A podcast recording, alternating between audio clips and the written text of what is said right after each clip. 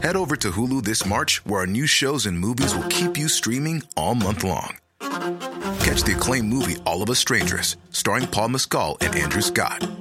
Stream the new Hulu original limited series We Were the Lucky Ones with Joey King and Logan Lerman.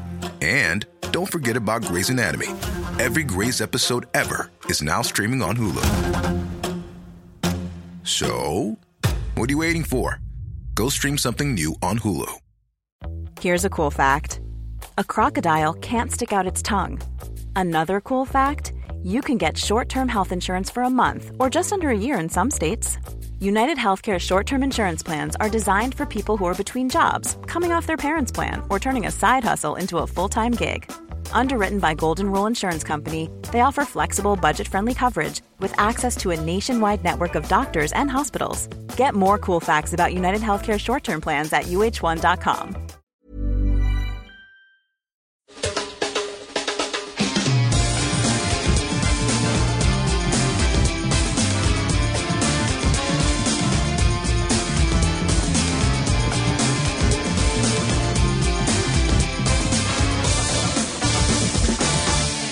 lyssnar på Visste du? En podcast från eh, vinguiden.com. Jag heter Mikael Anderkim och i det här avsnittet så ställer vi oss frågan Kan ett vin smaka och eller dofta kattkiss?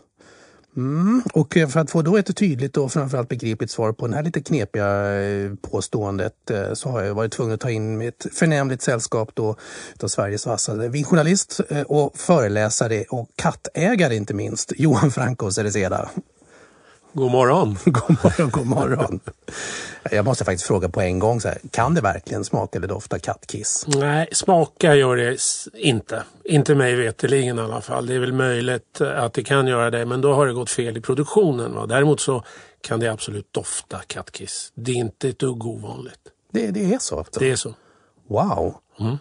Ehm, och det här skulle bli intressant då, att få veta vad det är då som är, kännetecknar Katkis. För jag erkänner direkt här, jag har aldrig ägt en katt. Eh, och jag har inte någon eh, jag ska säga, ambition att skaffa mig en katt heller om jag säger så. Eh, så att jag vet inte riktigt vad den här Nej. karaktären egentligen eh, innefattar. Nej, alltså jag kan ju säga så här, för att klara mig undan det här, för det är ju en, det är en svår fråga att svara på, självklart, så kan jag säga att eh, köp ett generiskt Sauvignon Blanc-vin från Nya Zeeland så vet du vad kattkiss doftar efter det. Det är en ganska frän doft. Det är en ganska fruktig, distinkt karaktär som drar lite åt de här um, svartvinbärsbuske, krusbär, rabarber. För de ligger också väldigt nära just i, i själva doftupplevelsen av eh, ett Sauvignon Blanc-vin från Nya Zeeland framförallt, men även från andra länder också naturligtvis. Mm. Det, det låter i och för sig som en angenäm doft med tanke på allt du beskriver. Ja men det är ju så lite när vi, när vi provar vin, när vi dricker vin att vissa dofter som vi normalt inte tycker om, vissa smaker också men kanske framförallt dofter, de tycker vi plötsligt om. Ja. Och det där är lite ett mysterium men vi lär väl oss att ställa om lite, att det är inte så jäkla farligt. Nej. Kattkiss då som eh, karaktär i det här fallet, har det varit eh, sen way back, alltså rent historiskt, att det är en karaktär som har funnits med länge eller har det kommit med i, i modern tid? Det har väl kommit lite i modern tid och nu är jag säkert orättvis och kommer få alla nyzeeländska vinprovare och eh, framförallt vinproducenter på mig. Men det här är ju någonting som kommer framförallt i Sauvignon Blanc i sin så att säga renaste, möjligen lite överextraherade form. Och med det menar jag att man suger ut så mycket doft som möjligt i den här druvan. För att vi ska veta att den här druvan har man jobbat med i tusentals år, mm. inte minst i Loire. Och vinupplevelsen från ett Loirevin är inte alls samma distinkta kattkissdoft. Sen ska vi också ha klart för oss att det är väldigt mycket annan doft. Så att det är också det som gör ett sånt här vin faktiskt eh, väldigt attraktivt. Mm. Så jag brukar ju säga att man, ska, man behöver inte vara djurälskare för att älska Sauvignon Blanc. Nej. Sauvignon Blanc, som sagt, det är druvan i det här fallet då, och eh, ofta ett endruvsvin. Eh, produceras eller odlas i hela världen? Ja, världen. absolut. Det här är ju en av de absolut populäraste druvsorterna sorterna. Och vi älskar ju vin på Sauvignon Blanc med allt det för med sig. Förutom då den här distinkta kattkiskaraktären som vi hittar ibland så hittar vi då väldigt, väldigt mycket frukt. Det är härliga, friska sommarfrukter. Eh, det är en väldigt tydlig arom också i de flesta Sauvignon Blanc-vinerna oavsett om de kommer från Chile, från Nya Zeeland, Australien eller Loiredalen i norra Frankrike. Så att populär är den. Och den här kattkiss-karaktären, uppstår den utav att de andra komponenterna då, vi pratar krusbären, du pratade eh, fläder, att det är det som liksom gör att ett plus ett blir tre? Eller är det någonting som har med jordmåner att göra eller någonting annat? Nej, det har nog inte med jordmån att göra. Det är klart att det är en kombination, men framförallt så tror vi, eller jag, eh, vi i vinvärlden då, vi som jobbar med det här professionellt, att det har att göra med ett eh, högt skördeuttag och framförallt då en, en extrahering, alltså att man låter vinmusten få ut väldigt, väldigt mycket aromer från druvans skal. Där någonstans har vi förmodligen eh, åtminstone en bit utav sanningen. En bit utav den. Just det. Så att om vi nu inte känner kattkiss-karaktären då i Sauvignon Blanc, viner ifrån Loiredalen eller till och med nere i Bordeaux, då, då är det inget fel på just det vinet utan Absolut inte, utan det handlar egentligen om helt olika traditioner. Och vi kan ju också ha klart för oss att den här distinkta kattkissdoften, den är eh, på väg bort därför att nu har vi druckit väldigt många överextraherade, nästan överaromatiserade Sauvignon Blanc-viner.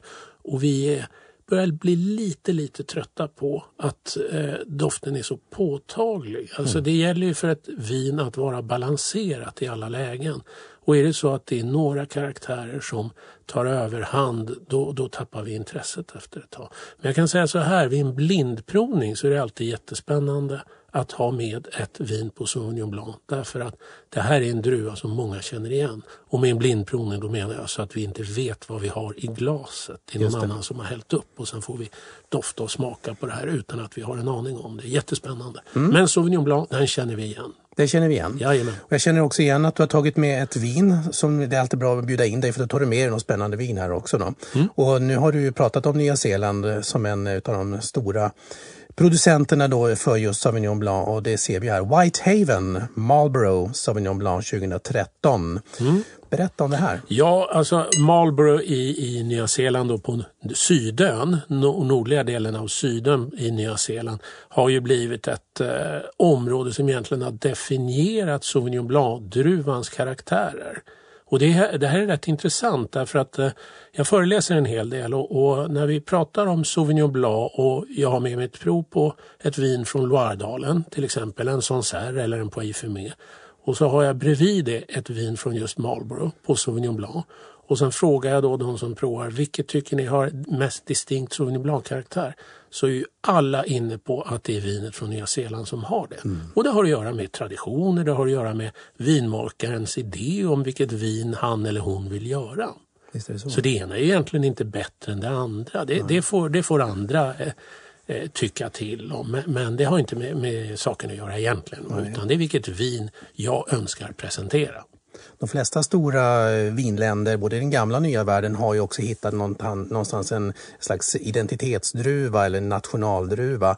Nya Zeeland har ju inte riktigt hittat någon egen sådan, men man skulle nästan kunna säga att stilen på just Sauvignon Blanc är nyzeeländsk. Absolut, jag tror att många eh, sätter ett likhetstecken mellan Nya Zeeland och just Sauvignon Blanc, så att så är det ju. Så är det. Definitivt. Ska vi hälla upp? Ja, det får vi göra. gärna det. och då har vi ju då dessutom skruvkork. Ja, Typiskt. Eh, det har vi. Det är väl typiskt för nya världen och framförallt typiskt för Nya Zeeland. Mm. Och det är inte på något sätt en kvalitetsmarkering utan det har att göra med att det är lättare att öppna och det gillar vi, vi som dricker vin.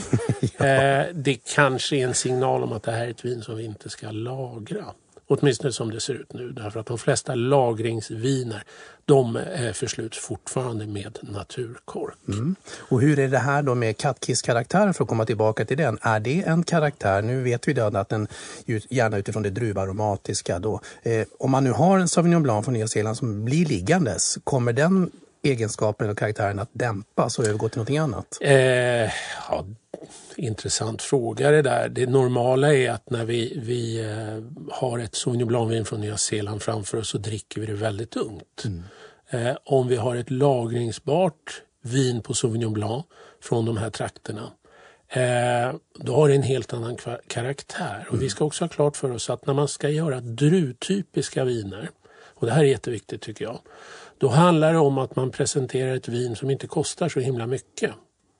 Eh, däremot om vi ska göra ett vin som kännetecknas av områdestypiskhet, det vi ibland kallar för terroir på franska, alltså jordmån eller en kombination av läge, jordmån och så vidare.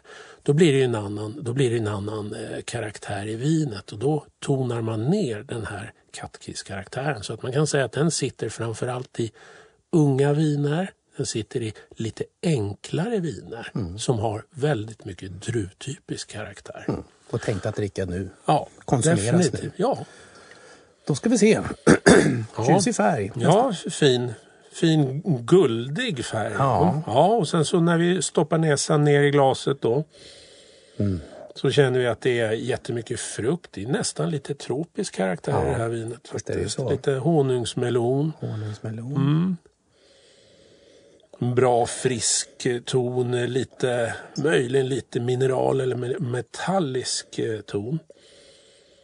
Har jag fel om jag tycker, jag har en sån här, jag brukar säga, för det uppstår oftast när jag doftar på de här att det i synnerhet när man just har öppnat dem är lite fortfarande lite kylnupna så att mm. det ligger som nästan som en burksparris spad. Ja, just det. Ja, men jag tror att det, det är mycket av eh, innandömet i, i burken också du känner. Ja. Att det är den här metalliska Klåtiga, klangen. Ja. Mm. Absolut. Det så kan, när, man, när, man nu har köpt sparris på burk, mm, avslöjade jag.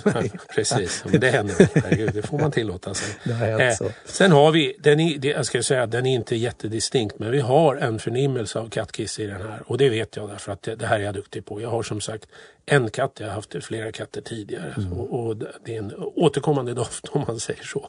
Du berättar så fint. Vi har ju tv-filmer som går parallellt med de här poddavsnitten också. Du berättar en fin anekdot hemma med din dotter springer runt och tycker att det luktar Sauvignon Blanc hela huset. Ja, just det. Och det var en av katten då som inte hann ut riktigt. Ja. ja, men det är ju ett bevis på att, hon, att det är så. Ja, jo, jag låter henne dofta ibland på vinerna och hon börjar bli ja. jätteduktig. Så ja. det, hon visste vad hon gjorde. Och smaka här då.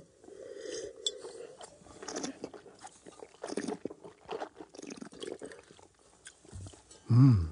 Ja, vad som är intressant här det är ju att det är ett jättefriskt vin det här. Är en bra syra, mycket krusbärstoner ja. framförallt. Och vi hittar rabarber, vi hittar fläder, vi hittar väldigt mycket svenska smaker i det. Ja.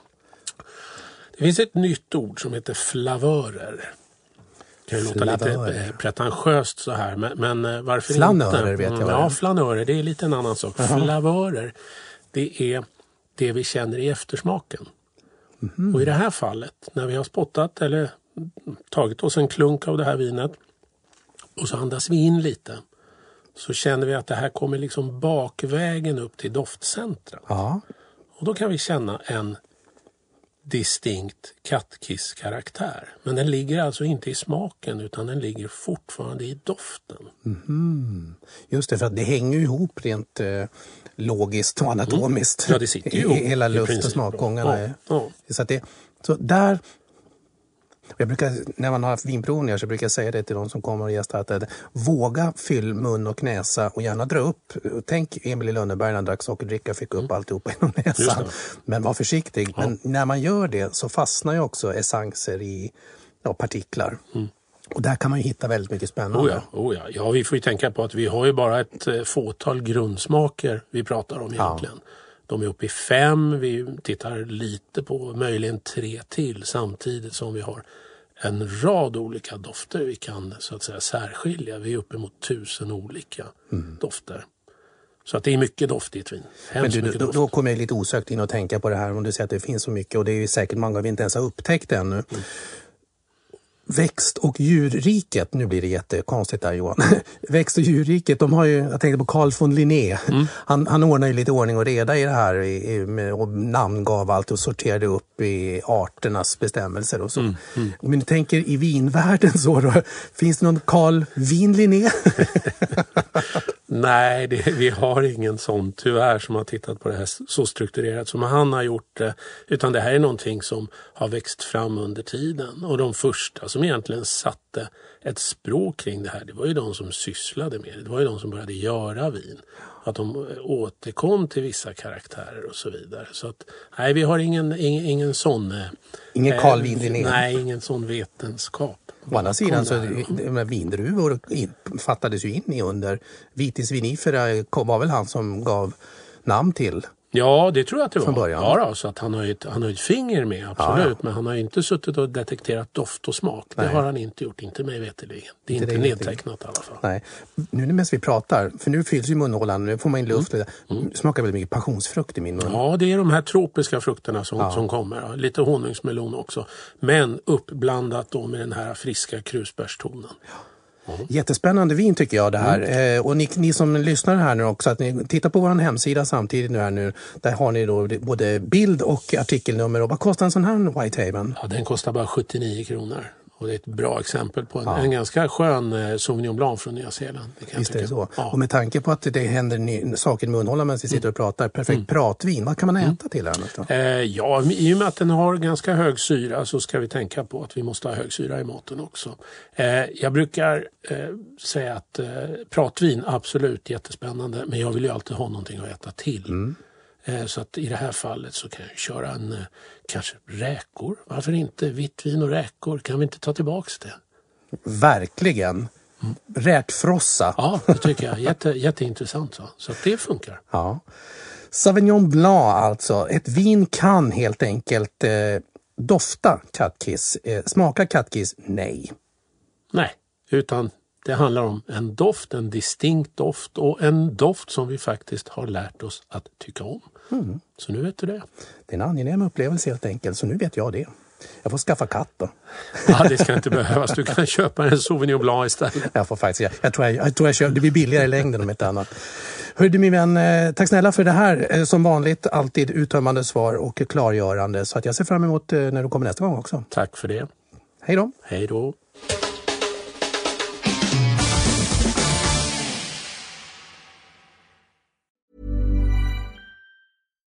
Botox Cosmetic, out of botulinum toxin A, FDA approved for over 20 years. So, talk to your specialist to see if Botox Cosmetic is right for you. For full prescribing information, including boxed warning, visit BotoxCosmetic.com or call 877-351-0300. Remember to ask for Botox Cosmetic by name. To see for yourself and learn more, visit BotoxCosmetic.com. That's BotoxCosmetic.com.